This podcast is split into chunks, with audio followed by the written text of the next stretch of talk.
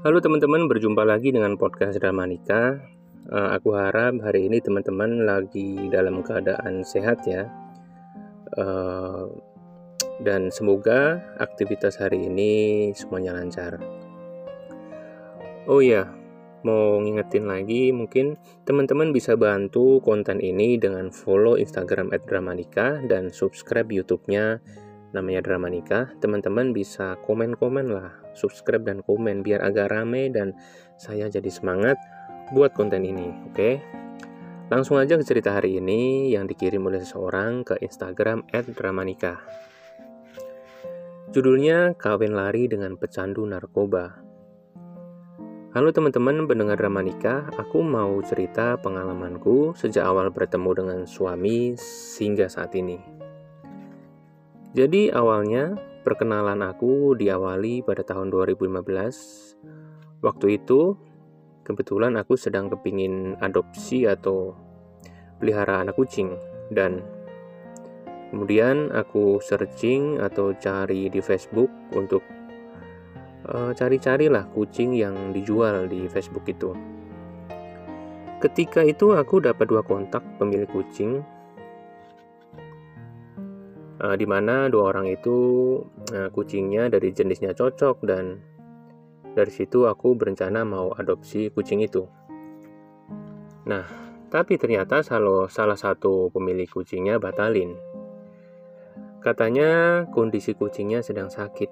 Nah, sehingga tersisa satu orang lagi yang mau jual kucingnya. Nah, dan dia ini yang akhirnya sekarang jadi suami aku.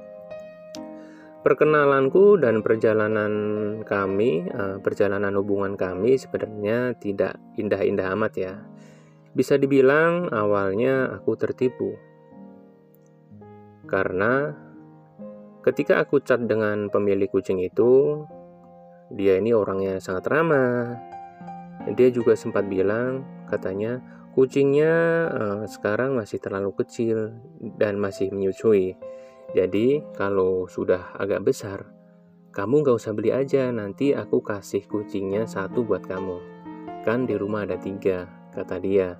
Nah dari situ aku senang bukan main ya. Uh, dia ini orangnya baik banget gitu. Tapi aku gak percaya begitu aja. Aku tantangin dia untuk bawa kittennya ke rumah aku uh, agar aku bisa lihat langsung lah Nah, dan bener aja, selang beberapa hari dia chat, uh, dia chat, katanya dia mau bawa kittennya sekedar untuk dikenalin ke aku. Dia ini tinggal di Jakarta Timur dan aku di Jakarta Barat. Waktu itu dia jalan dari sore dan sempat kesasar ya sampai ke Tangerang karena dia ini memang gak tahu jalan. Dan akhirnya sekitar jam 9 malam, dia baru sampai ketemu alamatku. Sempet percaya gak percaya, dia ini bener-bener bawa kucingnya dan ketemuan sama aku. Aku akuin, dia orangnya sopan, uh, enak lah diajak ngobrol. Sampai akhirnya singkat cerita dia pamit, pamit pulang dan komunikasi kita dilanjut lewat chatting. Dari sekedar bahas tentang kucing sampai akhirnya bahas tentang status kita ya, jomblo enggak gitu. Dan kebetulan saat itu kami sama-sama jomblo. Kemudian dia mengajak aku untuk menemani ke nikahan temannya. Aku pun mengiyakan. Sampai akhirnya tiba di hari pernikahan itu. Dia datang kembali ke rumah untuk menjemput aku pergi ke acara itu. Nah, ketika dia sampai rumah, aku kaget. Karena dia cuma pakai kaos biasa. Kemudian aku nanya, kok kamu gak rapi sekalian sih kalau mau ke acara nikahan? Dia bilang, katanya, dia mau ajak aku ke tempat temannya dulu. Sempat curiga sih, tapi ya udahlah aku ikutin aja. Terus aku diajak ke tempat tongkrongan dia, dikenalin sama teman-temannya, sampai akhirnya kita ini malah batal ke acara nikahan tadi. Karena temennya yang mau berangkat bareng malah udah pergi duluan. Jadilah aku main ke rumah dia ya. Nah, di sana aku main-main sama kucingnya. Sampai akhirnya di situ ketika di rumah dia, dia ngutarain perasaannya. Karena dia orangnya baik dan sopan, akhirnya aku terima. Uh, akhirnya kita pacaran gitu. Selama berpacaran, aku baru tahu kalau dia ternyata terjebak eh, terjebak narkoba sebenarnya. Dan dia pun cerita jujur apa adanya sama aku. Awal-awalnya aku takut ya. Karena takut eh, kalau dia ini pengaruhi aku juga gitu, pakai narkoba ke depannya. Tapi ternyata di situ dia tetap jaga aku untuk gak sampai ikut-ikutan masuk ke dunia narkoba. Bahkan dia minta aku untuk bantu dia untuk ninggalin kebiasaan buruknya itu. Nah, sejak saat itu aku berusaha menjaga dia untuk mengingatkan dia agar menghindari narkoba. Tetapi masalah lain datang lagi. Ternyata ketika dia sama teman-temannya, dia nggak makin narkoba, dia ini malah melakukan hal lain, yaitu dia judi ternyata. Aku juga ingetin dia ya di situ agar tidak judi, tetapi dia malah marah ya, mulai kasar gitu ketika diingatkan. Aku kaget banget ya, ternyata dia yang awalnya baik, kemudian lembut, dan aslinya ternyata seperti ini.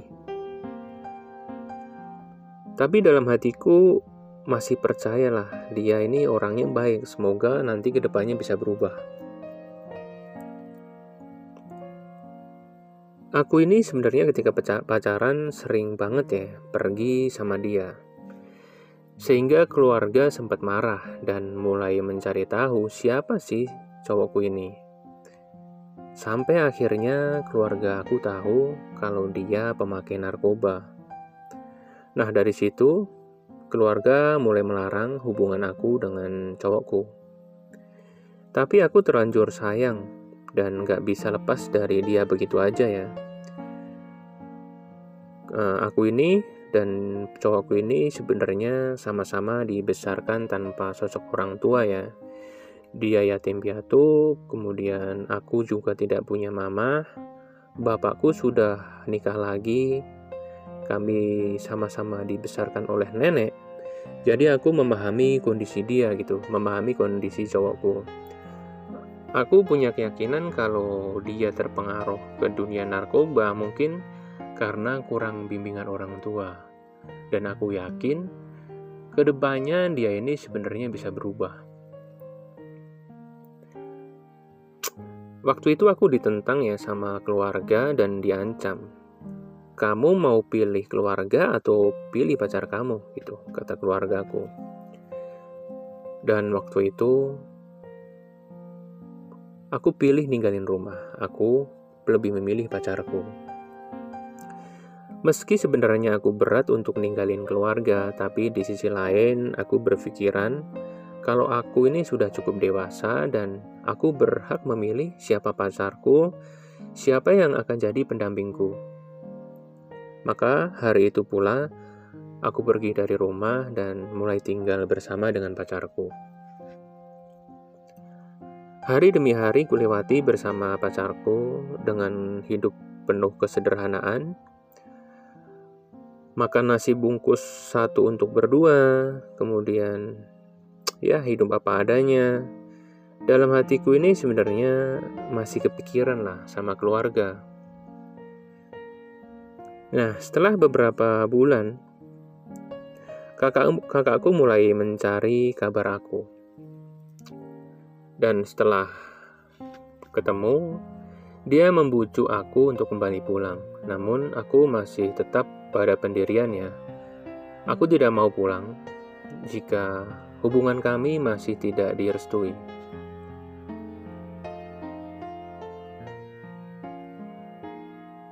Dan keluargaku pun uh, hanya bisa diam ya dengan dengan kondisiku ini. Nah, tanpa sepengetahuan pacarku, sebenarnya ya, aku ini sering menangis. Karena teringat keluarga dan aku merasa berat ya untuk kehilangan pacarku, jadi aku dalam kondisi bimbang sebenarnya. Dan sebenarnya uh, udah mulai ketahuan ya tingkah laku pacarku tuh makin ke sini makin nggak ngenakin lah dan aku makin tertekan. Kami mulai sering bertengkar hebat, tak jarang dia sering melayangkan tangannya ke aku. Tapi aku hanya bisa diam dan menangis di saat dia marah dan kasar. Beberapa saat kemudian dia menyadari kesalahannya dan minta maaf. Tak jarang pula terdapat lebam-lebam ya di tubuh, di wajah, tapi aku hanya bisa diam. Hal ini tak pernah aku ceritakan ke siapa pun, ke teman, ke keluarga gitu, nggak pernah aku ceritakan. Yang aku ingat saat itu, aku masih punya Tuhan sebisa mungkin. Meski aku sudah melakukan kesalahan yang fatal bersama pacar, tapi aku tetap berusaha sholat dan berdoa semoga Tuhan masih bisa masih bisa nyentuh hatiku sorry maksudnya masih bisa nyentuh hati pacarku yang keras itu jadi lembut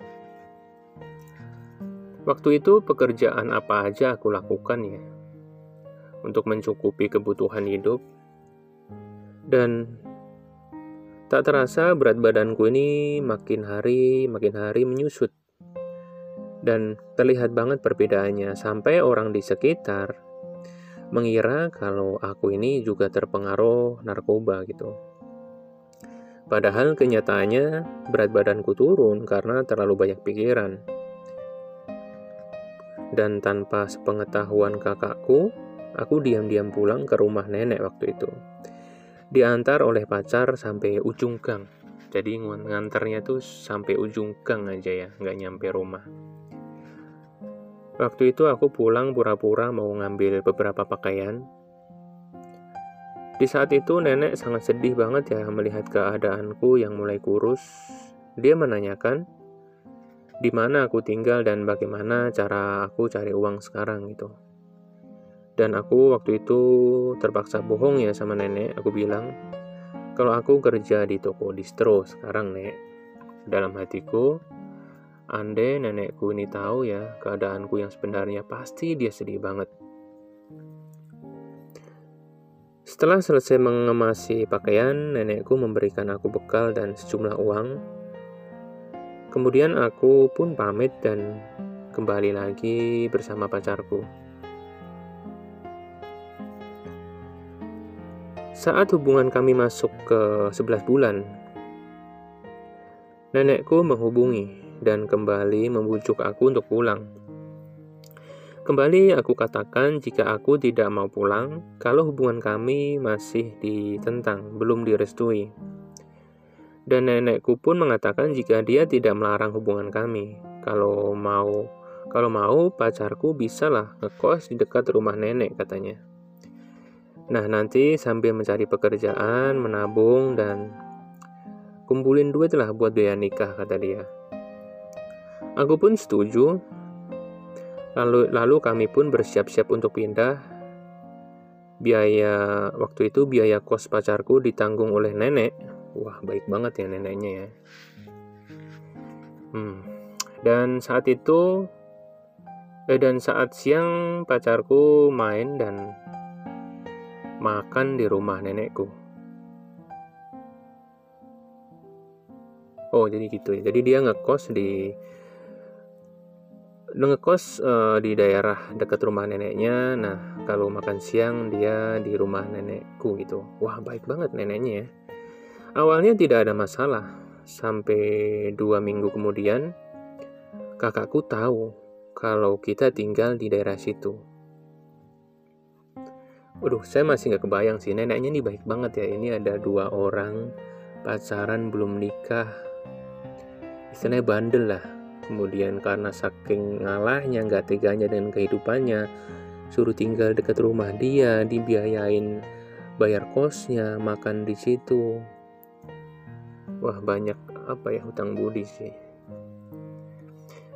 Oke, lanjut lagi ya. Jadi awalnya tidak masalah, sampai dua minggu kemudian kakak dia, kakaknya tahu kalau aku tinggal di daerah situ. Akhirnya terjadi keributan yang besar lah di rumah nenek.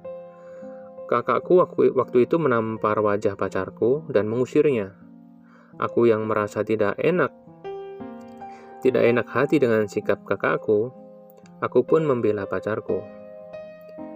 Dan sekali lagi aku nekat pergi lagi dari rumah, pergi bersama pacar. Saat itu nenekku sudah melarangku untuk pergi ya, dan dia bahkan malah membela aku ya, memarahi kakakku dia. Kata nenek, kakakku ini nggak sopan ya sama pacarku berani nampar gitu. Wow, neneknya baik banget ya. Tapi kakakku tetap tidak peduli dengan dengan itu malah makin berdebat dengan aku. Makin berdebat dengan aku, aku pun langsung mengambil barang-barang sepisahnya, lalu aku pergi lagi bersama pacarku. Setahun kami pacaran, aku mulai mengalami telat haid. Aku mulai merasa antara senang dan khawatir sebenarnya. Lalu aku mulai memberitahu pacarku dan untungnya dia tidak merasa keberatan dan mau tanggung jawab. Lalu aku mulai kepikiran untuk menelusuri keberadaan bapakku yang sudah menikah. Karena mamaku kan sudah meninggal, jadi dia sudah menikah gitu. Oh, jadi di sini sebenarnya dia itu emang ditinggal sama ayahnya ya, karena dia pun tidak tahu alamat ayahnya sampai dia menelusuri di mana ayahnya tinggal gitu. Bener-bener dia nih uh, dibesarkan oleh neneknya ya, dan kakaknya mungkin gitu. Dan akhirnya kami menemukan rumah bapakku. Dan di sana kami menceritakan semuanya. Uh, kami bilang kalau hubungan kami ini tidak disetujui oleh kakakku dan aku sudah mengandung saat ini atau hamil gitu. Aku minta bapak untuk tidak mengatakan ke nenekku karena aku khawatir jika tahu kalau aku hamil dia drop. Aku bingung jika aku tidak segera menikah bagaimana nasib anakku ini nanti. Tapi jika aku menikah, bagaimana dengan biayanya? Makanya aku minta tolong ke bapakku. Bapakku waktu itu akhirnya mau membantu menikahkan aku asal pacarku ini juga ikut urunan uang gitu. Terus aku kepikiran di gimana aku dapat uang ya dari mana gitu kan. Nah, karena kami ini makan aja sangat berhemat ya. Kemudian aku waktu itu hanya bisa diam ya dan pamit dari rumah bapakku. Seminggu kemudian, nenek kembali menghubungi aku. Dan dia memastikan uh, kesehatan kehamilan aku Aku pun terkejut. Loh, nenek kok tahu? Tahu dari mana kalau aku hamil gitu? Nah, dia bilang katanya bapakku ini datang ke rumah dan menceritakan semuanya. Lalu aku uh, akhirnya jujur kalau aku emang bener hamil. Aku bilang ke nenek uh, semuanya lah gitu. Aku sedang hamil dan aku ingin menikah, cuma aku terhalang biaya gitu. Nenek pun mengambil keputusan jika dia mau membantu nenek pun mengambil keputusan dia mau membantu biaya pernikahan tetapi dia hanya membantu sekedar biaya nikah di KUA tanpa pesta apa pun. Aku pun setuju karena aku pikir saat itu yang penting adalah uh, hubungan in, hubungan kami ini sah gitu ya secara hukum dan agama agar jangan sampai pacar aku nanti berubah pikiran dan ninggalin aku ketika berbadan dua, kurang lebih kayak gitu. Kemudian aku pun cerita sama pacarku tentang keinginan nenekku yang mau membantu pernikahan kita.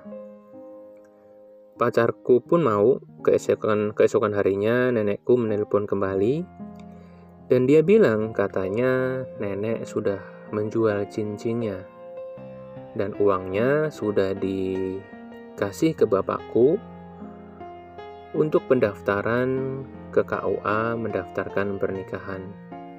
Wow, neneknya jual cincin buat pernikahan cucunya, baik banget. Nah, dari situ eh, setelah mendapat kabar kalau nenek jual cincin, terus kasih uangnya ke bapak untuk daftar pernikahan ke, KUA, aku pun mulai mempersiapkan surat-surat pengantar nikah dari pihak suami. Seminggu kemudian surat itu pun sudah jadi, aku datang lagi ke rumah nenek memberikan dokumen yang diperlukan. Beberapa hari kemudian bapak bilang jika bapak sudah mendaftarkan uh, namaku ke KUA dan dia katanya sudah membayar sejumlah uang lah ke KUA. Wah, aku deh itu seneng karena sudah beres dong. KUA, aku udah ngumpulin dokumen-dokumen dari calon suami, kemudian pendaftaran KUA juga sudah beres, sudah dibayar gitu kan. Kemudian setelah itu ayah meminta uang kembali untuk membayar lagi ke pihak KUA, katanya ada kekurangan gitu. Nah, nenekku di situ kaget. Nenekku nggak percaya aja. Oh, sorry sorry. Nah di situ nenekku percaya aja gitu dan memberikan uang ke bapakku gitu. Padahal aku aku ini kaget ya curiga gitu. Karena setahuku untuk menikah di KUA itu nggak seberapa ya biayanya kecil ya. Atau malah tanpa biaya mungkin. Hanya biaya admin lah gitu di sini ah, akhirnya ada masalah lain lah. Yang yang ada masalah lain yang datang gitu. Uh, kata ayah uh, dia ini katanya sudah dikasih tanggal pernikahan ya. Udah daftar ke KUA tanggalnya sudah ada uh, katanya bulan September yang dia dapatkan dari KUA kemudian aku cek dong ke kantor KUA sampai sana ternyata nama kami ini nggak ada gitu nggak terdaftar di hari apa pun Nama kami memang belum didaftarkan sama sekali, kata orang KUA. Aku pun terkejut ya. Sempat debat sama orang admin, karena aku karena aku yakin bapakku kan sudah daftar, sudah bayar gitu. Tetapi admin bilang ya, katanya mungkin bapak kamu telah bohong sama kamu mungkin. Karena di sini nggak ada nama kamu gitu. Nah dari situ aku pun kembali ke rumah nenek dengan perasaan marah dan bingung Aku menceritakan semuanya ke nenek, dia pun terkejut ya. Karena mengapa bapakku nih seperti ini ya? Dia menipu kami gitu, malah bawa uang kabur kami gitu. Kemudian aku bergegas juga ke rumah bapakku untuk memastikan semuanya. Tetapi sampai di rumah bapakku, uh, ternyata aku hanya ketemu dengan istrinya. Istrinya pun bilang ya, katanya bapakku ini sudah beberapa hari nggak pulang. Sudah berhari-hari nggak pulang itu. Nah, di situ aku shock bukan main. Bapakku ini menipu, menipu aku dan nenek, kemudian menghilang di tengah keadaanku seperti ini. Aku makin tidak percaya lagi ya dengan bapak. Uh, aku pikir dia orang satu-satunya yang bisa bantu pernikahanku pertama uh, awal-awalnya. Ternyata malah menipu kami gitu. Parah banget ya. Bapaknya bisa-bisa nipu anaknya yang sedang terjepit lah posisinya. Kemudian aku kembali ke rumah nenek. Aku menangis kebingungan ini gimana selanjutnya gitu Kemudian nenek berusaha nenangin aku dan memberikan solusi. Coba uh, tanya lagi ke KUA gitu, apa aja sih dokumen yang diperluin. Kemudian aku disuruh mengurus kembali surat nikahku sendiri tanpa mengharap kehadiran bapak. Keesokan harinya, keesokan harinya aku mulai kembali ke KUA, menanyakan keperluan dokumen dan mendaftarkan pernikahanku. Berhari-hari kulalui setiap proses pengurusan dokumen dari awal rencana pernikahan. Di bulan September, akhirnya jadi mundur, jadi bulan Desember. Dan kandunganku ini sudah memasuki usia bulan 4. Akhirnya kami pun menikah di KUA dengan hakim. Eh, dengan tanpa sosok bapakku dan dibantu oleh wali hakim. Kami nikah tanpa orang tua, tanpa sanak saudara, hanya dibantu oleh teman dan pemilik kontrakan di dekat rumah. Oh, jadi dia tanpa neneknya. Jadi dia nikah oleh dibantu wali hakim kemudian ada tidak tanpa sanak saudara, hanya dibantu oleh teman dan pemilik kontrakan dekat rumah. Saat itu aku menahan setiap tetes air mata meski perih kurasa. Uh, sedih banget aku menikah uh, seperti ini gitu loh, nggak kebayang ya. Aku nikah sebatang kara tanpa siapa pun, maksudnya tanpa saudara, tanpa keluarga gitu. Tapi aku bersyukur ya karena akhirnya akhirnya aku sah menjadi seorang istri. Setelah kami menikah, suamiku tak kunjung mendapatkan pekerjaan. Maka aku pun berinisiatif untuk berjualan makanan di depan rumah nenek. Uh, aku berjualan untuk biaya makan kami dan menabung untuk kelahiran anakku. Oke, jadi katanya karena uh, kakak-kakaknya setelah mengetahui pernikahan kami, mereka ini benci aku dan benci suamiku. Bahkan makin ke sini entah kenapa, nenekku yang dulu peduli sama aku, uh, sekarang ikut benci juga gitu. Dan ikut sering marah gitu. Jadi sekarang tinggal berdua, uh, bertiga sama anak. Alham, alhamdulillah eh maaf tinggal berdua gitu sama anak eh sama suami sorry. Alhamdulillah di usia kehamilanku yang ketujuh suami eh, dapat pekerjaan dengan gaji yang cukup besar. Dan dari situ aku berhenti berjualan karena kandunganku sudah mulai membesar dan aku mulai gampang lelah. Sampai akhirnya di bulan Mei aku mulai mengalami rembes ketuban dan akhirnya dibawa ke puskesmas terdekat. Karena waktu itu aku dibawa ke waktu itu aku dibawa ke puskesmas Aku waktu itu dibawa ke puskesmas berharap untuk lahiran normal agar biaya pernikahan ringan. Tapi akhirnya aku dirujuk ke rumah sakit karena aku harus menjalani operasi sesar. Jadi keadaan ketubanku ini mulai mengering katanya. Maka pihak puskesmas merujuk kami ke RS yang lebih proper lah. Suamiku akhirnya setuju dan menandatangani, menandatangani surat itu. Meskipun saat itu dia sangat kepikiran nah, kepikiran ya gimana biayanya. Tapi dia hanya berharap istri dan anaknya lahir dengan selamat. Aku pun menanti giliran operasi dengan perasaan cemas dan khawatir. Tak lama kemudian lahirlah putri kecil kami. E, namun keadaan itu, namun keadaan anakku ternyata kurang baik. Anakku uh, mengalami kesusahan bernafas karena hampir telah ditangani. Uh, uh, jadi karena tadi ya ketubannya itu udah banyak yang rembes gitu.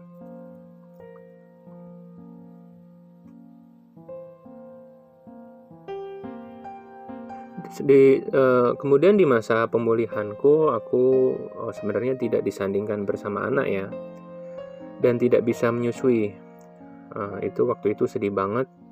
Terlebih lagi aku hanya sendiri tanpa sanak saudara di rumah sakit.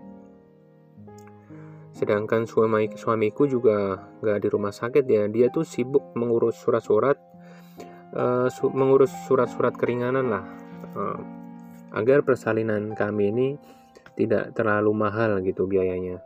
Jadi suami sibuk di luar ngurus surat-surat, aku sendirian di rumah sakit tanpa sanak saudara, sedangkan anakku di ruangan lain karena dia butuh penanganan khusus, uh, kondisinya sedang tidak stabil. Aku waktu itu bersemangat sekali ingin melihat wajah buah hati yang baru aku lahirkan. Kemudian dalam proses pemulihanku, eh, aku sempat ya bangun dari ranjang, ranjang rumah sakit dan melangkah menuju kamar bayi yang eh, ke kamar bayi sambil meringis ya, menangis, eh, menahan nyeri luka sesarku ini. Dan sampailah aku di ruang bayiku, aku meminta izin ke perawat untuk melihat dan menyusui anakku. Kemudian perawat pun membawa bayiku dan mengizinkanku untuk menyusuinya. Senang banget hatiku. Seketika rasa sakitku ini mereda karena bisa menemui buah hatiku. Setelah 30 menit berlalu, aku pun kembali ke ruang rawatku.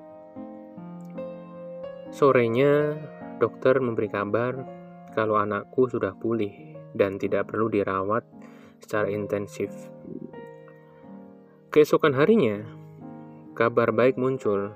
Anakku ternyata boleh pulang lebih awal karena memang kondisinya langsung membaik karena sudah mendapatkan ASI dari ibunya. Namun karena masa pemulihanku ini belum selesai, aku eh, masih harus dirawat lagi eh, satu malam di rumah sakit. Waktu itu aku merasa baik-baik aja ya. Aku akhirnya menandatangani surat untuk minta pulang lebih awal. Dan aku berharap bisa merawat anakku di rumah gitu. Nah, jadilah eh, aku dan anak bisa pulang bersama. Nah, hari berganti ternyata dengan putri kami perlahan-lahan bisa merubah karakter suami aku yang dulunya keras, cuek. Denny mulai kelihatan uh, jiwa kebapaannya lah, mulai perhatian sama anak, mulai mengurangi kebiasaan merokok, dan dia uh, banyak menerima masukan jika melakukan hal-hal yang gak bagus lah. Dan di waktu senggang yang dulunya dia suka ngumpul sama teman-temannya, perlahan-lahan dia uh, mulai habiskan waktu dengan keluarga dan anak. Hingga akhirnya dia sadar sepenuhnya untuk meninggalkan semua pergaulan teman-temannya dan mulai menjalani hidup sehat dan berhenti merokok. Ya, seperti inilah uh, seperti inilah dia sekarang jadi sosok suami yang bekerja keras, bisa berubah, meninggalkan dunia kelamnya dan menjalani kehidupan uh, yang lebih baik dengan keluarga.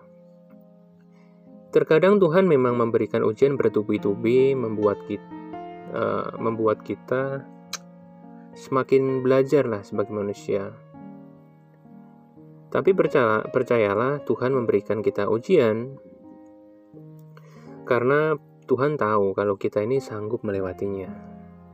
Dan kebahagiaan akan segera datang bersama rasa sabar dan berserah diri kepadanya. Oke, itu kata penutup dari dari dia. Kurang lebih ceritanya seperti itu, lumayan lika-liku ya. Um, yang awalnya dia sebenarnya ini uh, cewek baik-baik ketemu cowok yang bandel kemudian hidup yang menggantungkan orang lain gitu kan.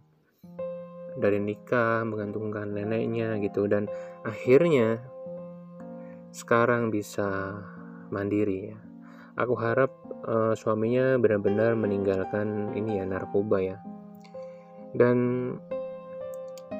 bisa hidup lebih baik lah. Fokus. Yang pasti mah harus fokus dengan keluarga ya. Fokus kerja untuk keluarga. Gak usah belak-belok itu. Pasti ke depannya hidupnya lebih baik. Ya. Oke kurang lebih seperti itu ceritanya. Semoga uh, pasti banyak sih yang bisa dipetik dari cerita ini ya. Uh, Kurang lebih seperti itu. Jangan lupa subscribe YouTube-nya, komen-komen tentang cerita ini ya. Subscribe, uh, follow juga Instagram Drama Nikah. Teman-teman bisa kirim cerita via DM, oke? Okay? Terima kasih semuanya.